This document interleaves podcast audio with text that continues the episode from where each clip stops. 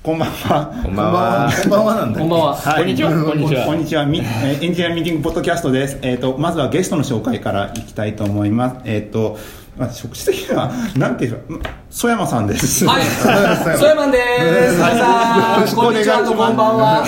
まあ、一応人事をやってますね。はいそうですねいや、今日出たかったんで、この 出たかったからお願いしたにもかかわらず、あの僕の都合で何回かリスケしてるっていうね。いや、はい一回は大雪です。雪でしたね。1月の大雪の次の日だったんで。やめようってやめようあれでもやめて正解でしたね。ちょっといろいろカオ 全然来れなかったねです。、カオスあったから。もともと今年の初めに、なんか大物ゲストを呼びますって言ってたんですけども、大雪で流れて、それでその次で、その結果が3ヶ月後、そう、うんやっぱり今日になってしまったそうね人事は忙しい。いやいやいや、すいませんでした、本当。はいいやいや、光栄ですよ。ありがとうございます。ありがとう。え本当によろしくお願いします。超楽しみ。で、曽山さんです。今、一番最初にすごい詰まってしまったんですけども、えっと、な紹介するときにいつも肩書きをエンジニアの〇〇さんでうんシニしてたんですけどアあなんとかの部門のシニアアーキテクトとかなんかねそうそういう感じだけどなんとかとか。曽山さんって今いろいろやっていてかどれ？肩書きは1個だけだと取締役人事統括ですね。はあ。人事全体を一応見てますっていう。はい。偉い人ってことですね。っていう肩書き。肩書き。うん、であの偉くならないように一応頑張ってあの親しみ持つようにね「ソヤマン」っていう。下を変えたんです。そうそうそう。そうそうそう。あなるほど。呼び名を変えてみ名を変えてみた。なるほど。そしたらみんなソヤマンさんって呼ぶんで、はい。ソヤマンって呼んでほしいんですけど、はい。みんなやっぱソヤマンさん さかなクンさん。に。さあそうそうそう。なかなか難しい。さかなクンちゃんとかさ。なるほど。でけでちなみにそれ県いろんなそうですね。今ももう一個やってるのはサイバーエージェントの100%子会社の株式会社、サイキャストはい。の代表取締役社長もやってると、はい。これはもうサイバーエージェントのキャストをする事業なので、はい。放送ですよねはいはい。放送とか動画を活用して何ができるかっていうことで、はい。今あのピボットあの僕の記憶だと45回やってましてもうすでに。すごいやすごい今すごい。結論何かというと人事のオンラインサロンみたいになってます。月額1万円もらって、はい。月2回定例会があって、はい。でなんか例えば、えっと、ユニクロの柳井さんの人事コンサルを20年やっているはい。人事コンサルの方に来ていただいて、はい。はいリーダーをどう育てるかと今日の、ね、テーマがあると思いますけど、とか、は ABEX の松浦さんの右腕のはい。社長室長に、ABEX のオフィス移転からのはい。人事の構造改革について聞くみたいな、お普通だったら聞けなそうじゃないですか、はい。そういったのをこのサロンに入ってると月9800円、はい。税込みですみたいな。あの皆さんのお友エンジニアの皆さんのお友達もぜひ紹介してください。ちなみに、はい。あのちなみに営業トーク、はい。紹介していただいて1人入るじゃないですか、はい。なんとその方に1万円のアマゾンギフト券差し上げてます。なるほど。9800円そう9800円で買えるんだけどその方はね、はい。だけど1万円をそのあの方に、はい。例えば大崎さんが紹介いただくと、はい。大崎さんにアマゾンギフト券1万円おおプレゼント。実質すればバック200にもらえそうもらえ200円ます なるほど。そうそう。そうなんですよ。今もう実はあの会員がスタートしてまで4か月ちょっとぐらいなんですけど会員400人いまして、おー。はい、そういうモデルになってます。なるほど。はい。それ人好きなんですよね。会社が。そう。個人で入るもの。個人で入る。だけど領収書とか形成はできる。なるほどのである会社これ別に隠してるわけじゃない。例えば DMM さんとかは役員が入って人事が4人入って5人セットっていう5人コースっていう、おーはい。2万9800円っていう人数。それは。はい、そうそうそう。っていうのもありますみたいな。そういうなるほ感じでど、い、や、はい。本当にいろいろ聞きたいことがあるんですけれども。本当そうですよね。今日濃いなってなってますそうそうもう何でも喋りますから、はいあのい。ろいろやってると思うんですけどもあの曽山さんの時間の使い方としてはどういう感じで今ってやってえっと、るんですか、まず一番まずつマンスリーであるのは、はい。えっと、まず月報なんですよ。月報が結構軸で、はい。あ佐竹さんとは、はい。僕月報友達。月報はい。はい。はい、そう。あの月報を毎月皆さんにはい。月初に入れていただく、はい。天気だけの時もあるし、はい。コメントがある時もある、はい。これを月初にまず全部読むっていうのをまずやってるんですよ、はい。キャリアエージェントグループっていうヘッドハンターチームと僕だけ、はい。なのではい。24人とかだけで全部読む、はい。はい。その中で手分けをしてで、えっと返信するものはするっていうはい。形でやってるのが一番、はい。で社員の皆さんとまずはメッセとかメール通じてはい。会話する。はい。っていうのが僕の一番大事な仕事で,、はい。でそれと同時に大事にしてるのは採用ですね。はい。時間的物量は採用の面接がめちゃくちゃ多くて。具体的には今だと,、えっと例えば5月来、はい。5月とか4月とかだと年間あ年間で月間ではい。大体100人から100人強ぐらいの方と面接してます。なんで週20人とかはい。の方と面接をして、はい。であのぜひ来てくださいって言って、はい。はい。まあ新卒が多いですけどね、はい、でエンジニアもそうだし、はビジネスもそうだし、はい。なんで今の僕の時間は面接がほとんどです、なるほど、はい、結構あのいろいろ聞きたいことないかってまず3人で話し合ってたんですけど、最初に出てきたのが曽山さんの時間の使い方すごいって話をしていて。だからさっきのゲッポを書くじゃないですか、はい。で返信が朝7時とかにピシッて Slack 来るんですよ。ああそうね朝。朝、はい朝しか時間ないから。でそれを僕が10時ぐらいに返信したらもうオフラインだから、次面接してるから。次2時ぐらいに帰ってくる。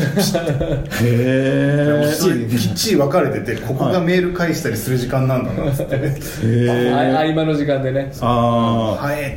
そっか。でもちなみに出社は何時に来られえるんですか？ーっとた大体7時あ7時半は言い過ぎかな。8時ぐらいが多いですね。あー。でも最近はちょっと忙しくて7時半とか。はいぐらいに来てるケースもありますね、ああじゃあはい。忙しくなると朝早めに朝早める感じです。なるほどへーちなみに夜は結構？夜はやっぱ週4くらいか。3はないな、週4ぐらいは会食が入ってて社外の人半分ぐらいと、はい。社内のメンバー半分ぐらいではい。行ってるので、はい。だから夜使えない夜は絶対使えないんですよ。ね。そう。で夜しかもね早く会食終わっても酒入ってるから、あ酒入って Slack のメッセとか危ないじゃないですか、ね はいはいはいはい。そう。なんかね、あのー佐竹さんに DM 送るつもりが、なんかジェネラルというかみんなのチャンネルとかに送っちゃったりとかさ、はい。なんか送りかねないからね。なるほど。そんな危険な会話はしてなないいないない。実際はね実際は全然ないんだけど。ちなみにそ曽山さんが人事のお仕事に就いたのっていつ頃からになるんですか、と2005年からなので。2005年はい。もう13年13年前。ね。そう。はあ。13年人事をずっとやってるはい。ネット業界の人ほとんどいないので、あ13年会社がないもんね。そう。大体。あ そうそう大体ね、はいはい。そうそうそう。その頃10年その頃って何人ぐらいの会社だったんですか？会社が大体、えっとグループで800人ぐらいです。ああでもそれだけでもそう。800人。もうそれでも結構連このサイバーエージェントっていう会社で多分600から500ぐらいだかな、はい。ぐらいの感じですね、へー。はい、でその時は2005年でどういうフェーズかというと1年前アメブロスタートのフェーズなんですよ。ああ2004年にアメブロがスタートして、でその時って、まあ、皆さんご存知かわかんないですけど、はい。外注を中心にはい。外部のパートナーにアメブロを作ってもらったんで、はい。あの記事書いてこ更新ってボタンを押すたんびに消えるっていう。すごい。そう。すごいバズそう。はいはいはい。お本当なんか毎日書いてるけど毎日消えるから、はい。一回文字打ってからコピペをしといてで大丈夫とか リスクヘッジは自分でみそたいな。こからエンジニアの採用をしましょうということで、はい。はいみんなに入っていただこうっつって、はい。採用活動が2005年6年あたりにはい。始まった感じのフェーズですね、ああなるほど。その時にあのエンジニアさまず最初にやったし、まあ、今までその前って営業をやらで営業やってました。6年間僕広告はい。事業本はい。部の営業をやってましたね、はい。はい。でそこからまあ人事に移った。に移りまして最初どうどういうふうにやってったとかあ人事としてですか、はいそうですね。あの人事の経験は当然なかったので、はい。まあ、例えばロームとかはい。法律とか全然わかんないんですよ、はいはいはい。なので人事メンバーにまず教えてもらいました。ちょっああと何を知らなきゃいけないかと、い。知らないことを知らないじゃないですか、はい初めてってなって、なんで教えてっつって言って例えばロームのこの本読んだ方がいいですよとか、はい。採用で僕はこの本読みましたとか、はい。っていうのを教えてもらってはい。やった感じですね、へえ、それであのまあ結構人事になってびびっくりしたと言いますか今まで営業ずっとやってきたのに人事やってきてカルチャーショックだったとかってあったりとかするんですか、でも確かにあの一番大きいのは目標が作りにくいってことですよね。あー。映画って数字？はい。あー。1000万？はい。はい。5000万、はい。もう数字で見えるんで0か1か分かりやすいんですけど、はい。はい。はい移った時に人事ってみんな目標どうやって持っていけばいいか悩んでて。もしかしたらねサービス開発でも、はい。ねはい。単月で見たらどう目標を持つかって悩んでるケースってね、まああったりするじゃないですか,、はい。だから目標設定の難しさっていうのが一番僕はカルチャーショックで、はい。で結果僕はあの今もやってくれてるんですけど何をやったかっていうと、まあ、目標をちゃんと決めようと、はい。全員、はい。でもなんか目標決め方わかんないですっつったんで、はい確かに難しいねってことで着地したのがセリフメソッドっていう方法なんですよ、はいはいはい。あの例えば僕とか、はい。もしくは上にいる役員とか社長が、はい。例えば給与のシステムすっごい早くなったねみたいな。もちろん工数でね言えるものもあるんですけど、はいそれ以上に重要なのはやっぱ体感値、はい。社員からすごいサクサク動くようになったとか、はい。そういったセリフをもらおうと、はいいうのそのセリフがってる0か1かはいはいっていうのではいメジャラブルにしようっていうふうにしてからなんかすごいみんなも良くなりましたね。へはい。え一番ショックでしたね。なるほど、はい。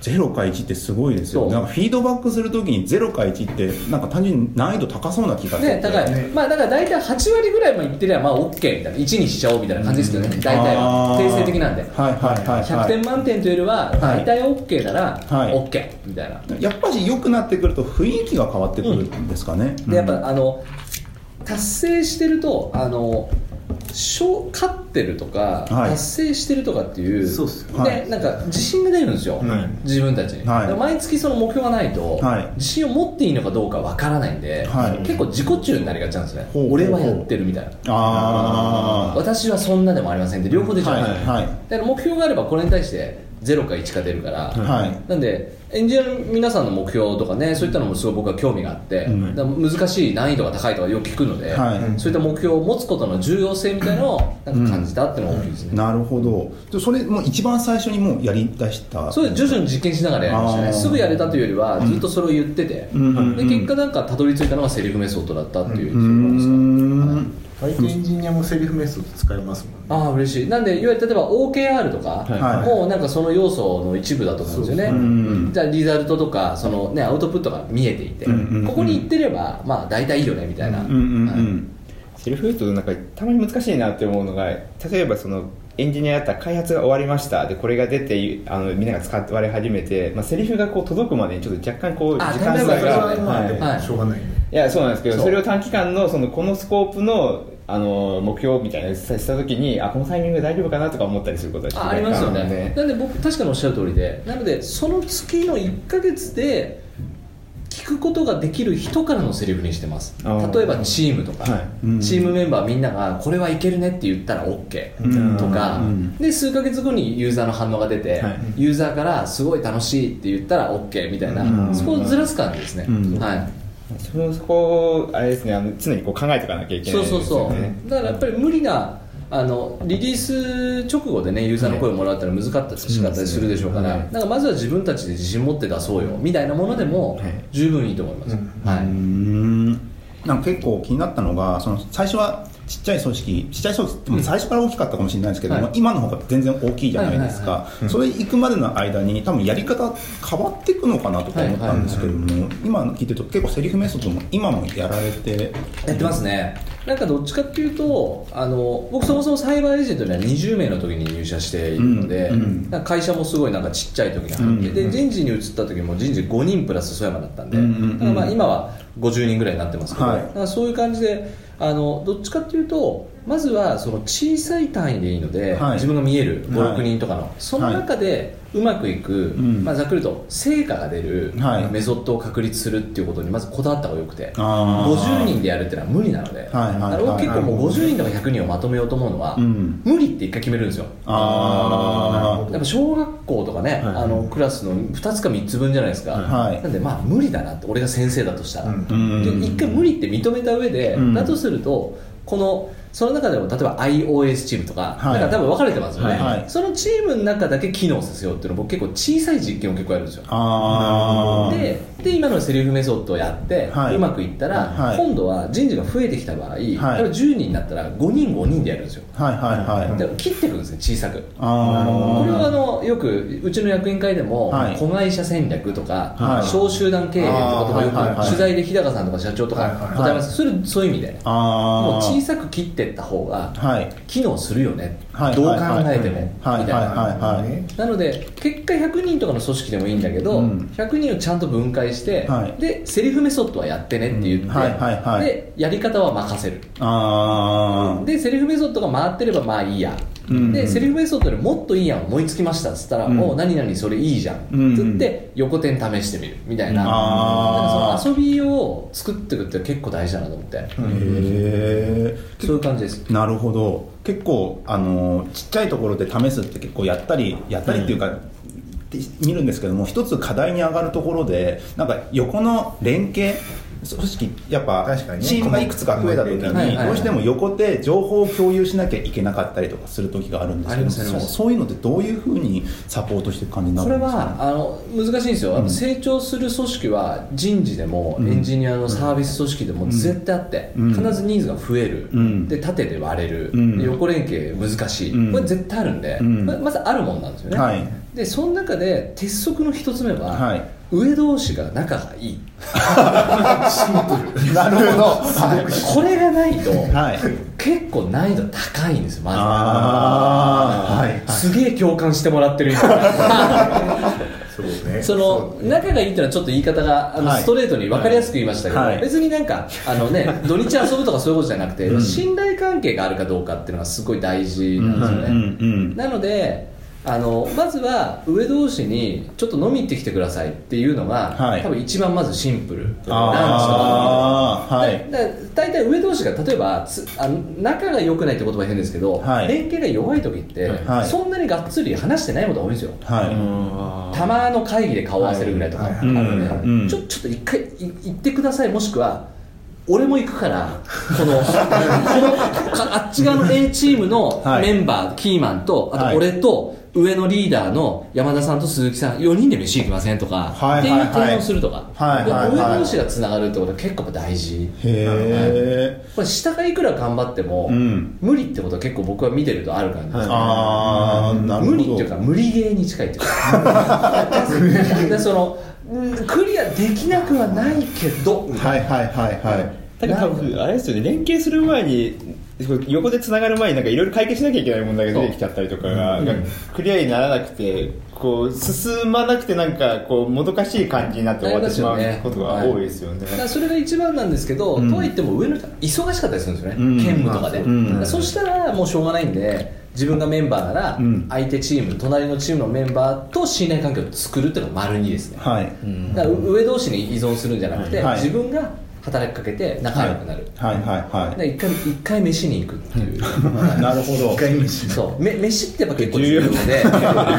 飲めば解決できるとは僕は言わないんですけど、はい。飯って何かっていうと話が続かなくても飯でごまかせるっていう。あこのなるほど。本質があるんですよ。はい行けば大体うちの会社の場合みんないい人多いから、はい。なんだかんだで楽しいっていうのはよく聞く。んですけど、はい。でも最初緊張するじゃないですか、はい。これマンツーミーティングだと空白の時っていうのが出ちゃあそれははい。そうなんですか？飯があると飯この飯うまいっすね、んうんみたいな、うん一言なんか飯でごまかせるっていうのが手のいい理由があるんで、うんうん。なのでまあ結果そこまでひどい関係じゃないけど、あのそれすごい大事なんですよ。はい同じ体験をしたってことも大事だし同じ食事をして経験の共有とかはい。体験の共有ってうん。信頼関係の第一フェーズとして大事なんですよ、はい。はい。はい。だから食事行った方がいいっていうのはそうはいそういう意味なんですよね。あのあれよ。あのあの吉田さんの「フィアレス・チェンジ」って本であのはいはい。はい。幕開けのエンジンの吉田さんっていう人が大好きな本に「フィアレス・チェンジ」っていうそのほなんだっけフィアがない。こかこ変え方みたいな。変え方。のがあってへー。その中にもなんかご飯食べるみたいなことがあるんですよ。うそう。な本当に本当にそのパターンランゲージの中にご飯、はなんかチームでなんか変える時はご飯を食べに行くとか、はい。なんか会議におやつを持っていくとか。ああでなんかおやそれが結構いいらしいもぐもぐタイムか。もぐもぐタイムもそうだけど、はい。西洋的にもご飯を食べる状態を相手にさらすっていうのはなんはい。か相当信頼しないとできないんだって、へえでなんか信頼感ができるらしいだから同じ釜の飯もあれはなんか東洋西洋共通らしいってへえよく言いますよね。ね。口っていう臓器って裸だから。そう。あー裸の部分を見せるっていうのはやっぱ信頼関係の第一歩だとまあ、まずそこから入ってくるんですね。その信頼関係と人そうそうとままずは人と人との関係性の問題にして、まあ、組織の問題とはいえやっぱしリーダー同士が問題だからってことだって。人の問題みたいなとこ始まる本能的に信頼したくなるんですよまあ、人間ってやっぱり好き嫌いはあるじゃないですか。動物だから、はいこれは絶対あるんですよ、うん。相性がいい人がいる以上、うん。相性が合いにくい人は絶対いてこれは曽山でも誰でも絶対あるもの、なんですけど大事なことは自分から興味を持ってはい。近づく、はい。単純に近づくだけだと空白の時があるから、うん。やっぱご飯とか,、はい。なんか別の理由があるとやっぱいいですよね、うんへえお酒もでもそうそういう意味ばいい。そうそうそう。お酒がお互いお酒が別に嫌いじゃない場合は、うんいいスイッチになるんですね、うん。お酒一緒に飲んだねっつって。そうそういうノウハウとかって、まあまあ、部下がいたりしたらき正確に伝えていくんですか？それとも様子見ながらその人に合わせた形でじゃあフィットさせていく感じなんですか？これ両方ですよね、である程度あのあのマネジメントをするとかリーダーシップ取るときって、はい。選択肢が結構必要で、はい。あのワンパターンなマネージャーの人って、はい。選択肢が自分流しかないんですよ。あー。自分流を押し込んじゃうんですよ俺はい。がこうやったんだからお前もやれよが結構多いパターンで、はい。これって成果出にくいんですね、はい。はい。はい。どっちかっていうと、まあ、ここにいる例えば4人、ね、僕も含めているとしたらそれぞれの好きなこととか、はい。それぞれが力やる発揮できることとかをやっぱ知って、はい。寄り添ってあげるためにはやっぱ選択肢が必要。はいはいなはい。のでそれがやっぱ多い方がいいんで寄り添った方がいいですよね。なるほど。よく見た方がいい曽山さんそういうメソッドいっぱい持ってそう感がある。結構あの周りの方に聞いてるとリーダーシップについて聞きたいっていうことが多くて、はい。い、ろいろもらってきたんですけどね。一つとしては、まあ、普遍的な良いリーダーやマネージャーって何ですかっていう質問がありまして、ちょっと今普通に読み上げてぶつけちゃいましたあいやいやいいと思います。だなんなんかどういうかいった方が普遍的なリーダー良いリーダーだったり？1個しか選べないとしたら、はい。成果を出し続けられる人あー。これにつきます。はいはいはい。キャラクターが厳しいか、はい。笑顔が多いかはどうでもよくてこれ2番目なんですよ僕の中では、はい。はい1番目は成果を出し続けられる人。これに尽きる。要はこうやったら成果が出るよっていうのを自分なりに考え、はい。メンバーを巻き込んで、はい。一緒に成果出せる人だったら、まあ、結論やっぱり勝てば官軍ってよく言いますけど、うんはい。まさにこれなんですよ。なるほど。これが一番ですね。で結構リーダーとかマネージャーになりたい人ってそれをちょっと2番目以降に落としちゃって、ん仲いいチームを作りたいとか、なるほど。なんって言いがちでそうこれって正しいんですけど、気持ちは、だけど長く続かないですよ。だってお金作れなかったりユーザー集まんなかったら、ん。まあ次の年は出ないので、うんうんなるほどこここからね逃れちゃいけないんですよ。うん。これが一番なきゃいけなないるほど、はい。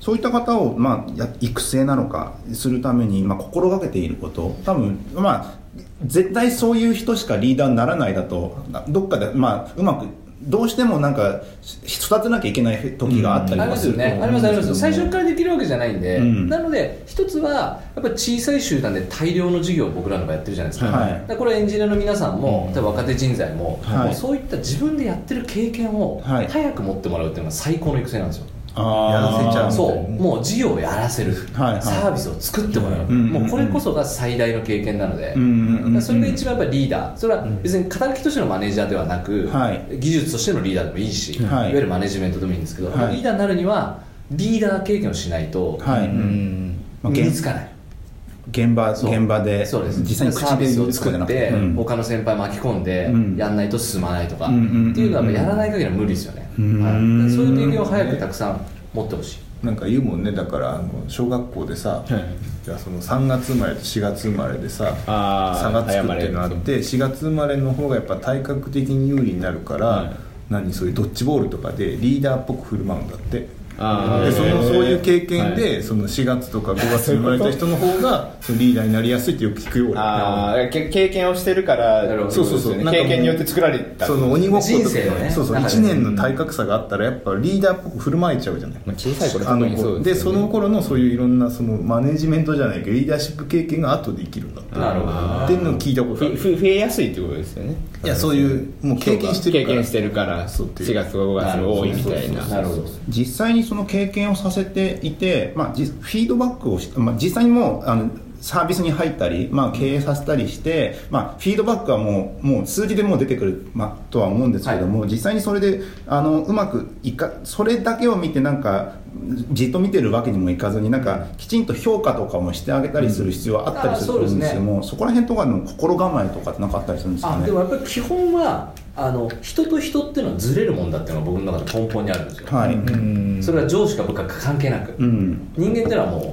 勝手な生き物であり、うん。もう自分がやりたいことをやるっていうのがそういうもんなんで、うん。基本はずれるんで、うん。なのでずれることを前提に、うん。途中でやっぱ定点チェックをお互いでするってやっぱすごい大事なんですよ。ねああはいはいなのはいで今だとワンオンワンってよく言いますけど、はい。はい。僕の場合は2005年から月1面談って言葉を使って、はい。はい。面談やるといいっすよ月1回ぐらいっていうのを言ってましたけどまあそれはお互いのズレを補正し合えるので、メンバーからしたらあこの方向で間違えてないんだって安心できる、で心理的安全性みたいはない。ところのキーワードにはまるし、はい。上司からしたらあそうそう山田君部下の山田君は同じ方向来てるから今の方向でいくと成果出るよ、うん。っていうのが確認できる、うん。なんで別にマンスリーでなくて全然構わないんで、クォータリーでもいいし、うん。別に半年でもいいんですけどそれがあることによってズレを最小化する、っていうことであの一緒にチーム1枚はなれるっていうのはありますよね。なるほど、はい。結構そのなんて言うんだろう。あのインインターバル的には結構長めなイメージなんですかね。そのべったりと作ってよりももうやらせておいて月に1回ぐらいあのたまにちょっとどうよっていうのを聞いて、でそこのタイミングで目標のズレとかがあったらそこはきちんとコミュニケーションを取って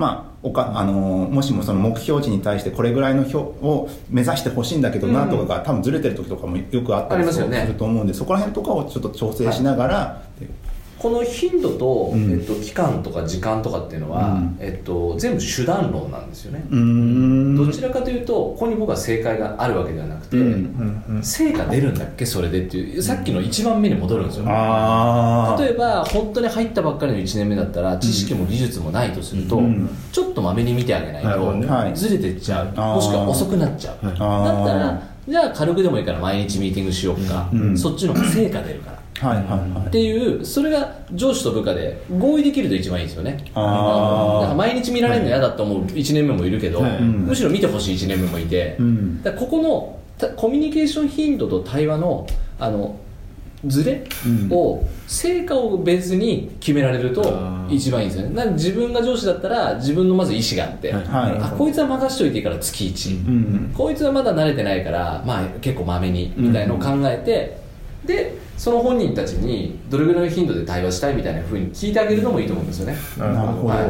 もうむしろ聞いてしまうっていう聞いてあげるといいと思います。でそうするとこれ人によるんで僕の場合は例えば完璧主義者とかエニアグラムとかではい診断すると細かいとか神経質とかはい。そういうのとかそういうのは 出るんですよ僕は、はい。だからまあちょっと部下になるメンバー本当に申し訳ないなっていつも思いながら なるべくそれが出ないようにするんですけど僕なんかは報告欲しいタイプなので細かああなるほどね。うん。くだからそれを本人に言わせると、まあ、じゃあ来週持ってきますみたいなこと言うんですよ、お願いすると。いや、来週じゃねえから、明日だからって僕の中で思ってて、ごめん、じゃあ、分かった、基本来週のミーティングでいいんだけど、ごめん、明日、ちょっとあの Slack なんかでレポートくんない？みたいな。ね。そう。っていうのをなんかやって、うん。本人の気分も阻害しないようにしながら、でも僕の不安も取り除くようなつなぎ込みをする。こっち側も心理的安全性ありますもんね。向こうもこっちも。そう。なんでやっぱ相互の心理的安全性がやっぱないと組織ってまとまらないんですよ、ね。メンバーに迎合しちゃうと自分は気張っちゃってストレスになるし、うん。自分の言いたい放題で全部毎日よこせこの野郎ってなるとみんな窮屈になっちゃうんで、うん。はい、なんで AND ですよね。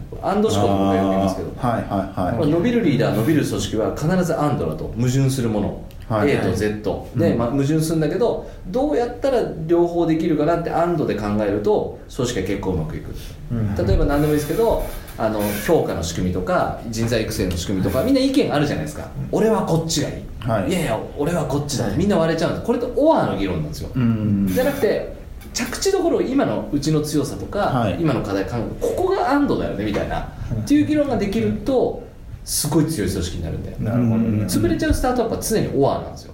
ああたくさんなんかやりますって例えばすごい福利厚生がめっちゃ綺麗なページがあったりして、うん。これ一瞬超良さそうって思うけど、うん。数年後に消えちゃう会社ってあるんですね、うん。これ完全に社員迎合のオアに行っちゃってるからなん。ですよ、ね、業績が出さなきゃ意味がないよねっていう片っぽがあり、ではい。はい。はい。社員にも寄り添うよ、ん。で安堵があるとうん。伸びるみたいな、そういう感じですよね、安堵はない続かないからっていうのもあるんですよね。継継続して成果を出しもう純粋に。キャッシュ稼稼げないんで、もういくら福利厚生をいくらやったところでキャッシュなくなったら全部終わりですから、そうねだからそこの現実まで見えるとあのいいなって感じです。なるほど。結構そうですよね。なんか組織としては、まあ、エンエンジニアじゃないですか、はい。エンジニアだからあのだからっていうのもあれですけど組織によってはそういうそのう売り上げとかその会社の存続に関わるところから遠いところにいる場合があって、ありますよね、そういうところに来るまでの間ってそこら辺とかがなんかこれラジオ聞いてる方もエンほエンジニアの方向けなんで、それはそうですよね。そう。でなんでお金にピンとこない方もいるかもしれないですけども基本的にはどそれをだんだんつなげていく感じになるんですよね、うん。きっと、そうだねでそれでなんかまあそこをなんて言うんだろうな。なんなんなんか何をなんていうかなんか難しいな。つなげるのは難しいってのよく言いますよね、まず。皆さんの目標のとこまでそれを落としてくるってこと？でしょそうそう。そうガガガガってブレイクダウンするのが難しいよね結構やっぱねこの議論もねオアになりがちなんですよ。やっぱエンジニアが仮に一エンジニアだろうと事業とお金については知っとくべきだっていうオアの話と、はいエンジニアスタンスからするといやいやいいプロダクトを作ることが大事だから、お金についてはいいじゃないかっていう議論。これ両方とも合ってるんですけど、はい。これ両方ともオアなんですよ、はい。考え方が、ん。あくまでそれってどっかでつながるんでその視点をそれぞれが安堵で持てると、うんはい。まあ、僕はプロダクトだし直で確かにこれがこのサービスをリリースしたからといって売り上げどうなるかわからないと。だけど、その売り上げがいくらになったかとか課金がどれぐらい増えてるのかっていう視点を持ってますっていうはいエンジニアの方がやっぱりすごくつながりますよね、はい。でマネジメントサイドも単純に金稼ぎがいいじゃなくてプロダクトの良さとこの売り上げがどうつながるかをちゃんと伝えてあげるはい。のも両方必要だと思うんですよね、はい。んまあ、これがやっぱり意味付けっていう、うん。あのそのミーニングというか意味付けの力っていうのがこれ成果を出すエンジニアでも成果を出すマネージャーでも意味付け力っていうのはすっごい差が出てます。あーはいはいはい。自分の仕事にどういう意味があって、うん。仮に例えば ABEMATV の1機能だとしても、うん。この1機能にはどんな意味があって、はい。これが広がるとどういうプラスがあるのかっていうのを自分なりに考えてる人とかは若手でもすっごい活躍するし、あエンジニアとかも多分分いいディレクターとかいいエンジマネージャーって、うん。多分これってこういう意味があるから、うん。ね繋がってるから一緒にやろうよって多分盛り上げるの上手だと思うんですよ、はいはいはい。だからそういった意味付け相互にやっぱりあの重要だなと思いますね。なるほど。それから今質問でもあったんですけども聞いたやつであったんですけども人事から見て良いエンジニアって何ですかみたいなのがあったんですけども普遍的に言うとそこになるんいやでもそこに尽きると思いますね、ん。良いエンジでも実際にそのじ人事、まあ、ビジネス職であったり人事から見てエンジニア職ってなんかパッと見何やってるか分かんなさそうみたいなことを思われそうだなって思ったりするんですけども、うん。実際どういうふうな目線で見てますかね？エンジニアっていうかクリエイティブですね。やっぱ一番、一番言われるのは僕の場合だと学生との面接がはい。エンジニアでも、はい。あのビジネスでも多いんですけど、はいマジで ABEMATV すごいっすよねとか。あー。それはエンジニアのメンバーとかは技術的に会話してくれたりとか、はいはい僕初めて ABEMATV 見た時感動したんですよって純粋なそのビジネスコースのセリフとかはいを見た時に、聞いた時に、はいやっべうちのエンジニアってマジかっこいいなっていうしょっちゅう痛感してるんですよ。外からね。そう。あ自分が一ユーザーではもちろんすぐ使うし、はいすげえはいすげえと思ってるんですけど、はい。やっぱりユーザーの声ってすごく僕の中では嬉しくて、はい。それは感じますよね。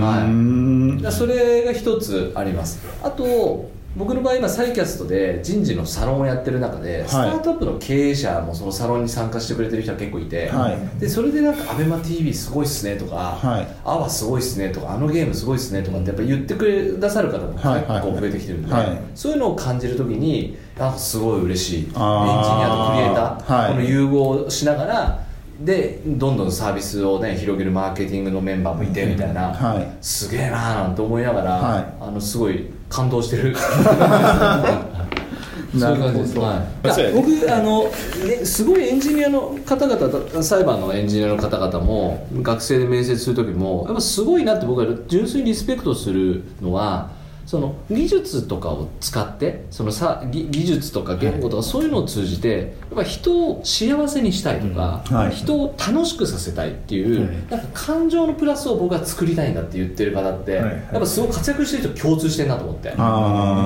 それはあの言葉は違えどそれをなんか感じてる、はい。ユーザーに喜んでもらいたいでもいいし、はい。それがやっぱ視点にある人っていうのはすごくいいなと思いますよね、目的がちゃんとこうあれですよねその技術を使って何をしたいか目的がはっきりしてる方がっていうい、そうますよね。サービス志向の人もすごく強いね。あのエンジニアが多いのもうちの会社のなんか特徴だなとは思うので。で一方でその技術の研究サイドにいるメンバーもその技術研究がそうすることによってサービスに展開されたりとか、あるいはその学術的にあの博士とか修士にいたけどそれじゃなくてもっと現実的にうん。いかに社会にインパクトを与えられるかっていうのにすごく興味があるんです。っていうふうに考えてる方ってやっぱすごいいいな,、いいなと思いますよね、うん。うーん。まあ、社会インパクトを狙ってる人はやっぱり、あの大きい意味ですごくかっこいいなと思いますよね。うー結構学生の方とかとよく、まあ、面談で話されてると思うんですけども、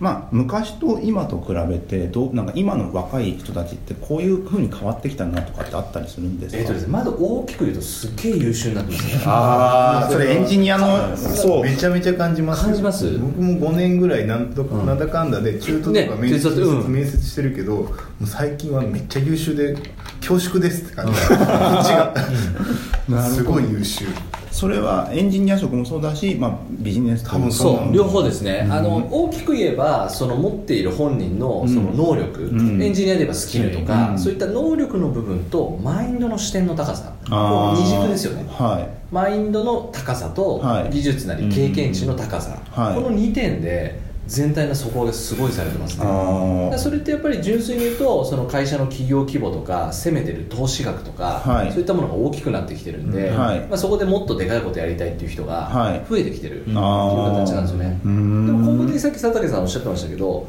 僕がいつも意識してるのは今いる社員より優秀な人を取るって僕の中で根幹があるんですよ。あ軸ーが、はい。それで結局は別にうちの場合成長産業なんで、はいいる先輩のポジションを抜くってことはなくて、はいはいはい。今いる先輩は伸びればよくて、うんうんうん。で新しい人が新しいことやればいいだけなんで、うんうんうんなんでポジションの場合はまだないんですよね、うんうんうんなので本当いかに自分より優秀な人を取るかで、はい。この会社の未来当然変わるんで、まあはい、そこだけはすごく意識してますね、はい。これってあれなんですかねそのこちらのフェーズによってその、まあ、出会える学生とかがその優秀な人が増えてきたって話なのか、はい。それとも世の中の流れ的に優秀な人がいろんなのが整備されて。あでも両両方ですね、うん。はい両方ですね。この2年ぐらい特に急にすごくなる、ああ特に感じます。急にすごいと。うん。あーでも本当に会った人とか普通になんか学生時代に学生で起業してやってましたみたいな人とかもいっぱいいるし、ね全然自分らの経験値もすごいみたいな、うん、自分らの大学時代想像とは想像できないような経験してる人たちがあっててすごいなって正中途直の人とも同じぐらいの感じで最初から完成度があるみたいな。ああなるほど、そうですよねうん。それでなんかまあエンジニアだと特にあれですもんね。あの評評価というか給与とかも全て含めてもっとなんかフラットに中途と同じようにやっていこうみたいな企業が増えてきてるはい、経験者が増えてきてるから、ん。そっちの方が合理的だよねっていう考え方ですね、なるほど、はい。すごい。今ちなみにあの学生結構その20代とか、まあ、学生の人になんかアドバイスいやこれやっといた方がいいぞっていうのがあったらお聞きししたいなっていうのがあったんですけども。大きく言うととりあえずリスク取ってこいっていうのが何でもいいから。はいはいはいこれはもうエンジニアだろうとビジネスだろうとその質問を受けたら、はい。とりあえず残りの卒業までリスク取ってきてっていうのを言ってます。ほでそれは研究を突き抜けて、はい。やっぱ研究やだったらやっぱ話題になりそうな研究をやってほしいとか、はい。あるいは自分でなんか将来サービス作りたいんだったらとりあえずもうこの1年のうちサービス1個出してよとか、ううんうん。とかなんか何でもいいんですよ、はい。旅行でも別に構わないですけど、とりあえリスクす取るとリスク取った分だけ学びがあるんでリスク取った人しか分かんない学びがあるんですよね。はいはいはい。だからそれをぜひやってほしい。で社長の藤田社長からも折に触れてそのエンジニアに限らずサイバーエージェントの社員でどういう人を評価するかって雑談をする時もはい。佐山君とにかくリスク取るやつ評価してって。もうここれを僕は明確に言われてるんで。はでリスク取れるっていうだけで僕の中ですごい価値で。やっぱビビるじゃないですか、はい。人間僕もビビっちゃうっていうのはあるんで、はい。だけどリスクを取るとリターンがあるかもしれないっていうのがあるんですよね。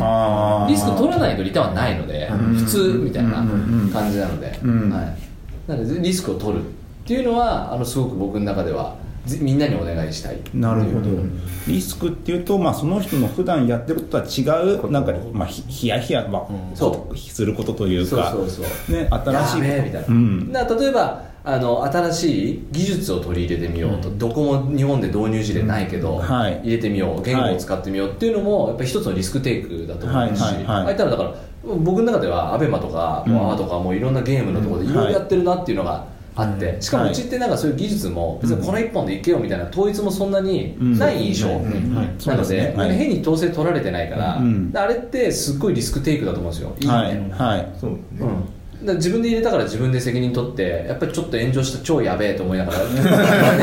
自分でそのまとめるのも自分でやるじゃないですか。はい。だからそれは僕すごいいいとこだなと思って。あまあ、本当真真剣に選べますもんね。そうもうこれだったらどうなるんだろそう。う継続できるだろうかみたいな。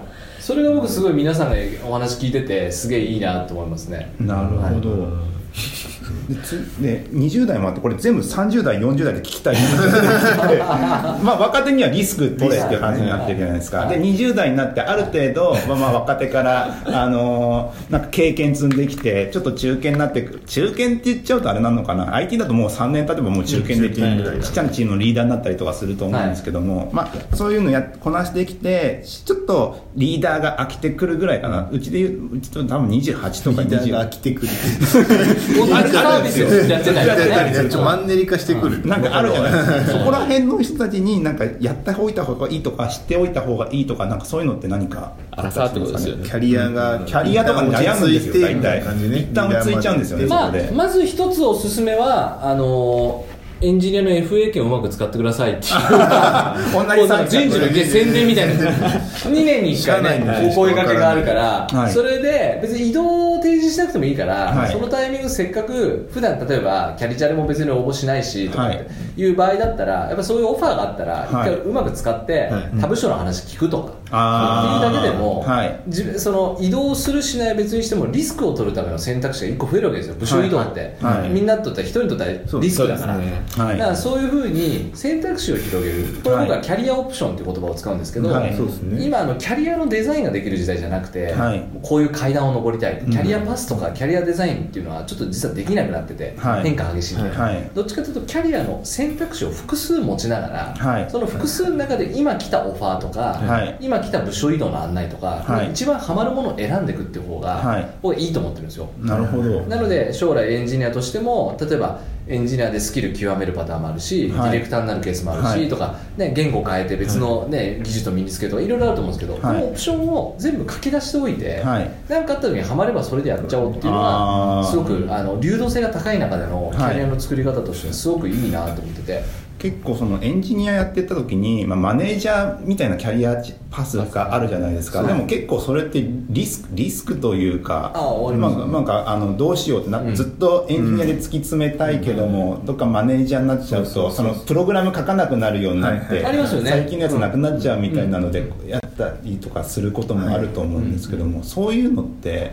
なんだろうななんかまあははまれば戻ってくればいいぐらいなはまらなかったら戻ってくればいいいいみたいなあでも本当そうです。だから本当はちょっとマネジメントもこの1年はやってみたいなみたいな思いつく人もいるし、はい。できれば技術突き抜けたい両方あるんですけど、ん。ね、あのあれなんですよ。レンタル移籍をもうちょっと有効活用したくて。そう。あー。そうまだあの職種レンタルみたいなのもうちょっとやれるといいなと思ってマネジメント経験をそうそう1年限定でやって基本は戻ることが前提とか、で1年で戻れるとか、そうっていうのをやれるといいなと思って。てそれなんか前も言ってたんだよな社内社内留学みたいな感じ。そうそうそう。とかね。そうそうそうそう。ちょっとだけみたいな。レンタル。社内留学言ってましたね。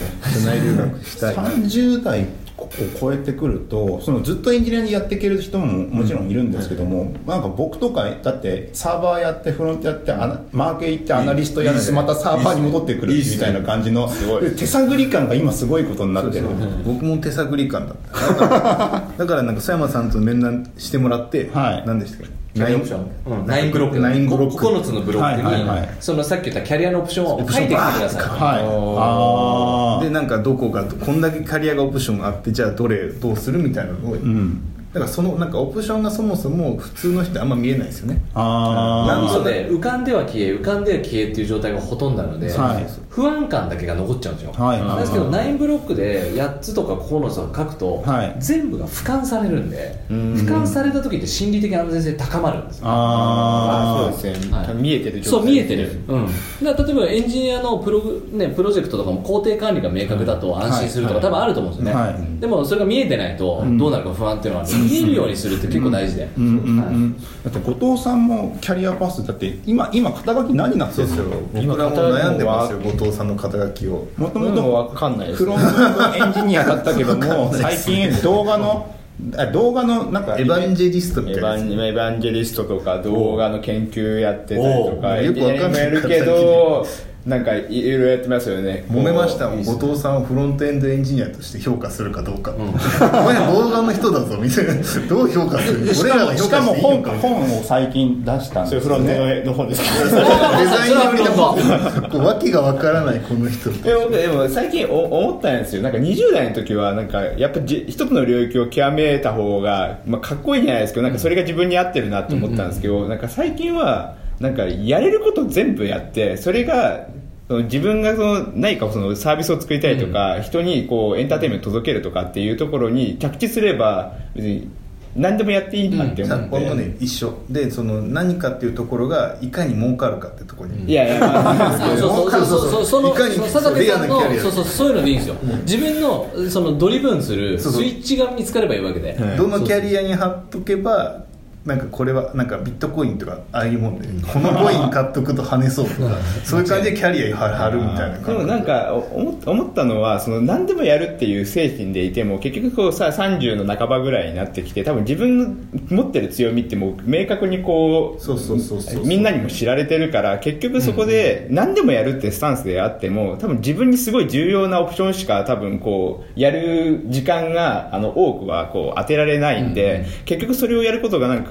えっとやってることが最大化するんじゃないかなっていうふうに。ああそれがね。そうそうそう。ですね。得意な分野のものを選ぶってことまあ、得意な分野の軸が絶対もう存在してるからその状態で何でもやるっていうふうに気持ちを切り替えた方がなんかこう、ね自分のスコープをこう限定せずに軸からこう増やしていけるなっていう感じをなんか若干してるんでなんか3 30代になったらこの戦法はすごくいいなっていうのはうん。個人的にはすごく思って。スケボーやってるからスノーボードもやるみたいな感じ。そういうことでしょそういうことでしょ。そういうことでしょなんかその例えようよえ今の例えてそういうことでしょ でもそうそうそんな感じです。平野歩夢君のキャリアパスでしょ？あまさにねスケボーかスケボーやっててなんか家がスケート場なんだっけ、でスケボーやってたからスノボやるかっつって金メダルみたいな。あーでもあれですもんね。ハブハブさんとかもだってチェスとかでも結構やってたりそうそうそう。いうことですよね。そういうことそういうことそういうこと。なん。で割となんかねそう。なんじゃないかなって。なるほどね。そう。なんかねいろいろあありますね。多分それも人によって違う予感をしていて僕なんか、あの結局ハマってくるのも分かるんだけどそれが自分の中ですごい気持ち悪い時があるんですよ。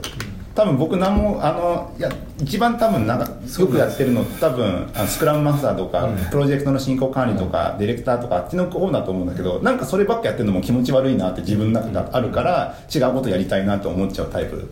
あでもそれ大事大事、うん。あのキャリアはやっぱり、まあ、簡単に言うと長くやってると飽きるので、人間ってそういうもんなんで、ん。なんでどっちかというとアップデートですよね。まあアップデートをずっとし続けてる人っていうのはすごく成長が早くて、はい。で後藤さんの話みたいに掛け算のアップデートが一番成長するんですよ。自分の武器かける新しい分野、はい。かけるまた新しい分野ってやっていくと強みが常に残ってるんで、はい。これたまに間違えちゃうパターンは例えばすごく泥臭くやってるそのヒューマンスキルとかピープルスキルとかおしゃべりが得意だったのに、い、きなりロジックの方になんか勉強しに行きますみたいになっちゃうと、かなり飛んじゃうんですよね、あー。その大学院行きますと。か、はい。これは大学院がいい悪いじゃなくて、はい。あくまで自分の強みを掛け算した形ではい。何かをやるっていううん。掛け算の論理を働かせると強みがあって掛け算なんで、はい。他者に真似できないんですよなんで独自のそのご自身の価値っていうのはどんどん市場価値上がるし、はい。でそれで貢献の意識がすごい高いんでお父さんの場合その貢献をするっ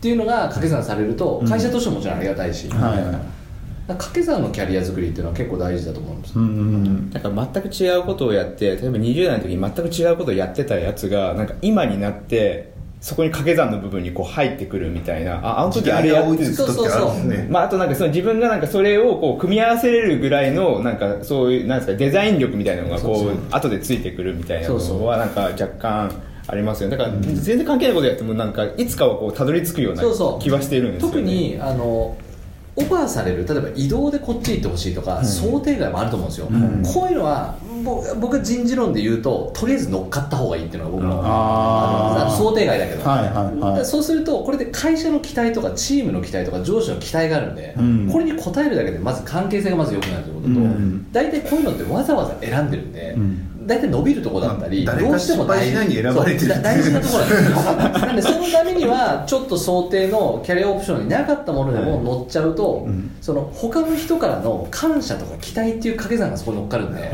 これだけこれもこれでバリューになるんですよね、うん。なので自分のキャリアは自分のキャリアオプションを持ちながら外から来た依頼はもう乗っかることがおすすめっていうのがなんか大枠の考え方、うん。もちろん最終うん。考えた上でお断りは全然構わないんですけど、っていう感じですね、直近なんかアベマ来た時にそう動画っていう全然違う授業のこう技術があるみたいな状態でなんかそれに乗っかって今なんか動画とかもこうやってるけどその掛け算がみたいなのがなんか、ちょ直近なんかまあ全くそういう話だったなと後思って。藤さんは英語の力のおかげでだいぶ良くなってるじゃない結構大事じゃない？なんかその向こうの技術者と直で話しに行けますみたいな。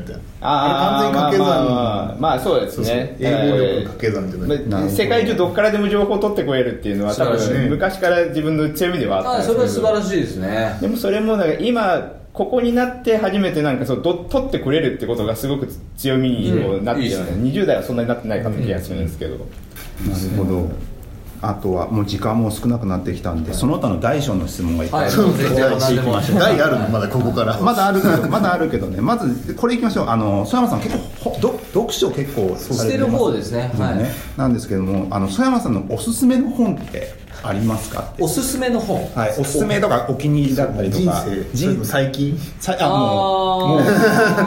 おすすめの一冊と言われたらこの本を紹介するみたいな感じのやつですね。僕はでも学生によく聞かれるのでお答えしてるんだとビジョナリーカンパニーですね。あー。なんか、まあ、特に2ですね。2の方はいはいははい。より面白い。飛躍のためのヒントが載ってるっていう。それがやっぱ一番の立ち戻る時はそこですね。あはい。それが一番大きい。やっぱいいチームってどうやって作るんだろうっていう。はい。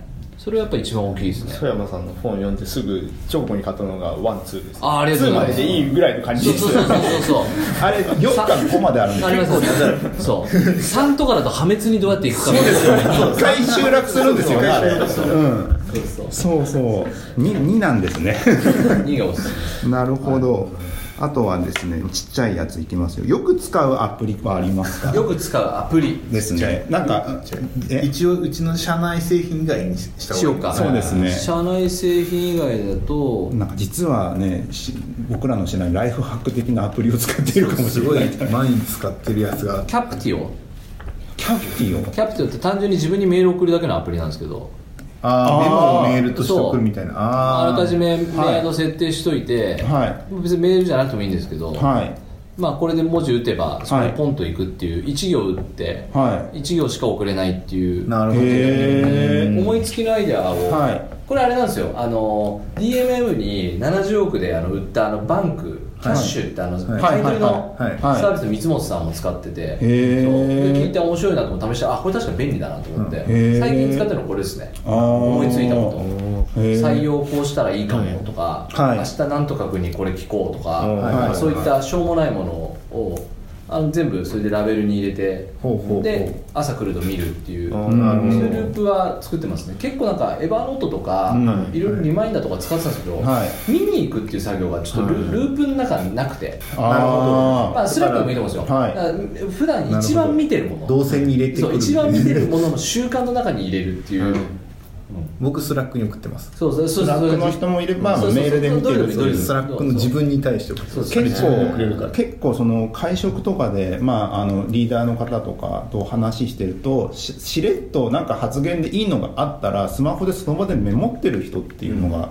結構はいはいい。て、あいますね。ですよね。そこでまあそういうの使ってやって、うんその飲み会終わって酔いが冷めた目でもう一回見てみて、ね。あよかったらあこれちょっと進めてみようかなみたいな感じそれは確かにある。とかあるってことですよね。なるほど。あとはやっぱニュースピックスですかね。みんあな使ってんだよな、新卒も、あはい。ニュース。なんかう温度ユーザーテストするから、い。その時の定常アンケートで、まあ、どんなアプリ普段使うって、ニュースピックス多いんだよね、まあやっぱり。社員、うん。へえみんな俺見てないんだけどほとんど。僕もたまに あの見たい記事があったら課金してるっていう。そう俺もそのスタイル、ですよね。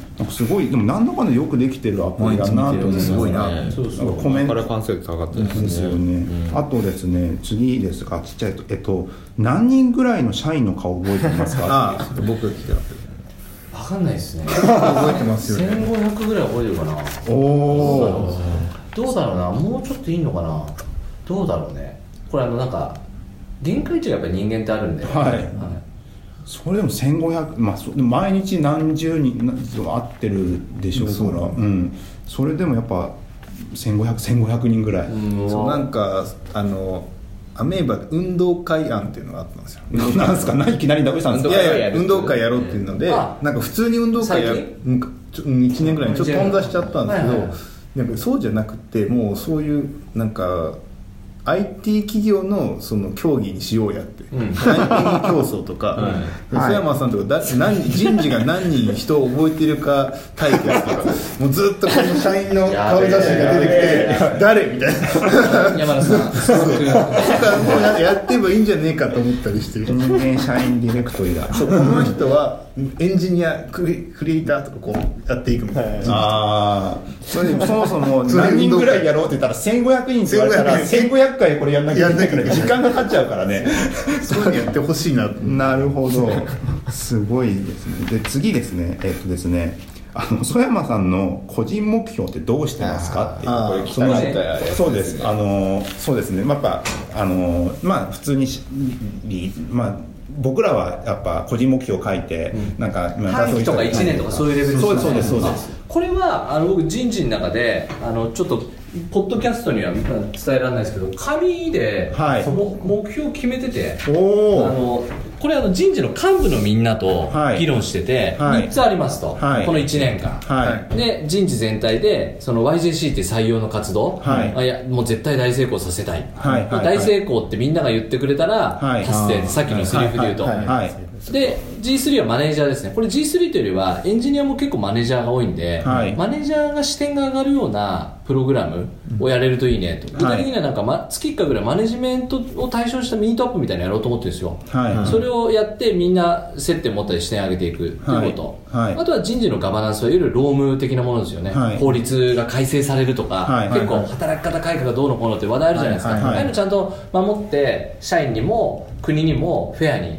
やっていかなきゃいけないん。だ、はい法改正があったらちゃんと対応しなきゃいけない。はいはいはいはい。その辺をちゃんとやろうってこの3つができたら採用と人材育成と、まあ、ちゃんとガバナンス守るうん。っていうのができたらもうこの1年ぐらいは大成功かなみたいな感じで僕一人で決めるというよりは、はい。人事幹部でみんな議論してあ目線を持ってるっていう感じですなるほど。そうかよく考えてみたらその、まあ、上に立リーダーになればなるほど組織の目標と個人の目標が揃ってくるから、必然的に組織の目標イコールに近くなるなるほど。ですね、しかも今本当に今ここ曽山さんの部屋部屋で収録してるんですけども 普通に貼ってる目の前に貼ってあるん で やっぱり忘れがちなんでこういうのも、やっぱこういうのは大事だから貼っとこうみたいな、視界に入れる習慣に、逆に本当に個人的に、はい。なんか今月はこれやってやろうとか。痩せようみたいな、そういうそういうやつってあったりするんですか毎月マンスリーレベルだとあの特にはないですね。やっぱこれが進んでこの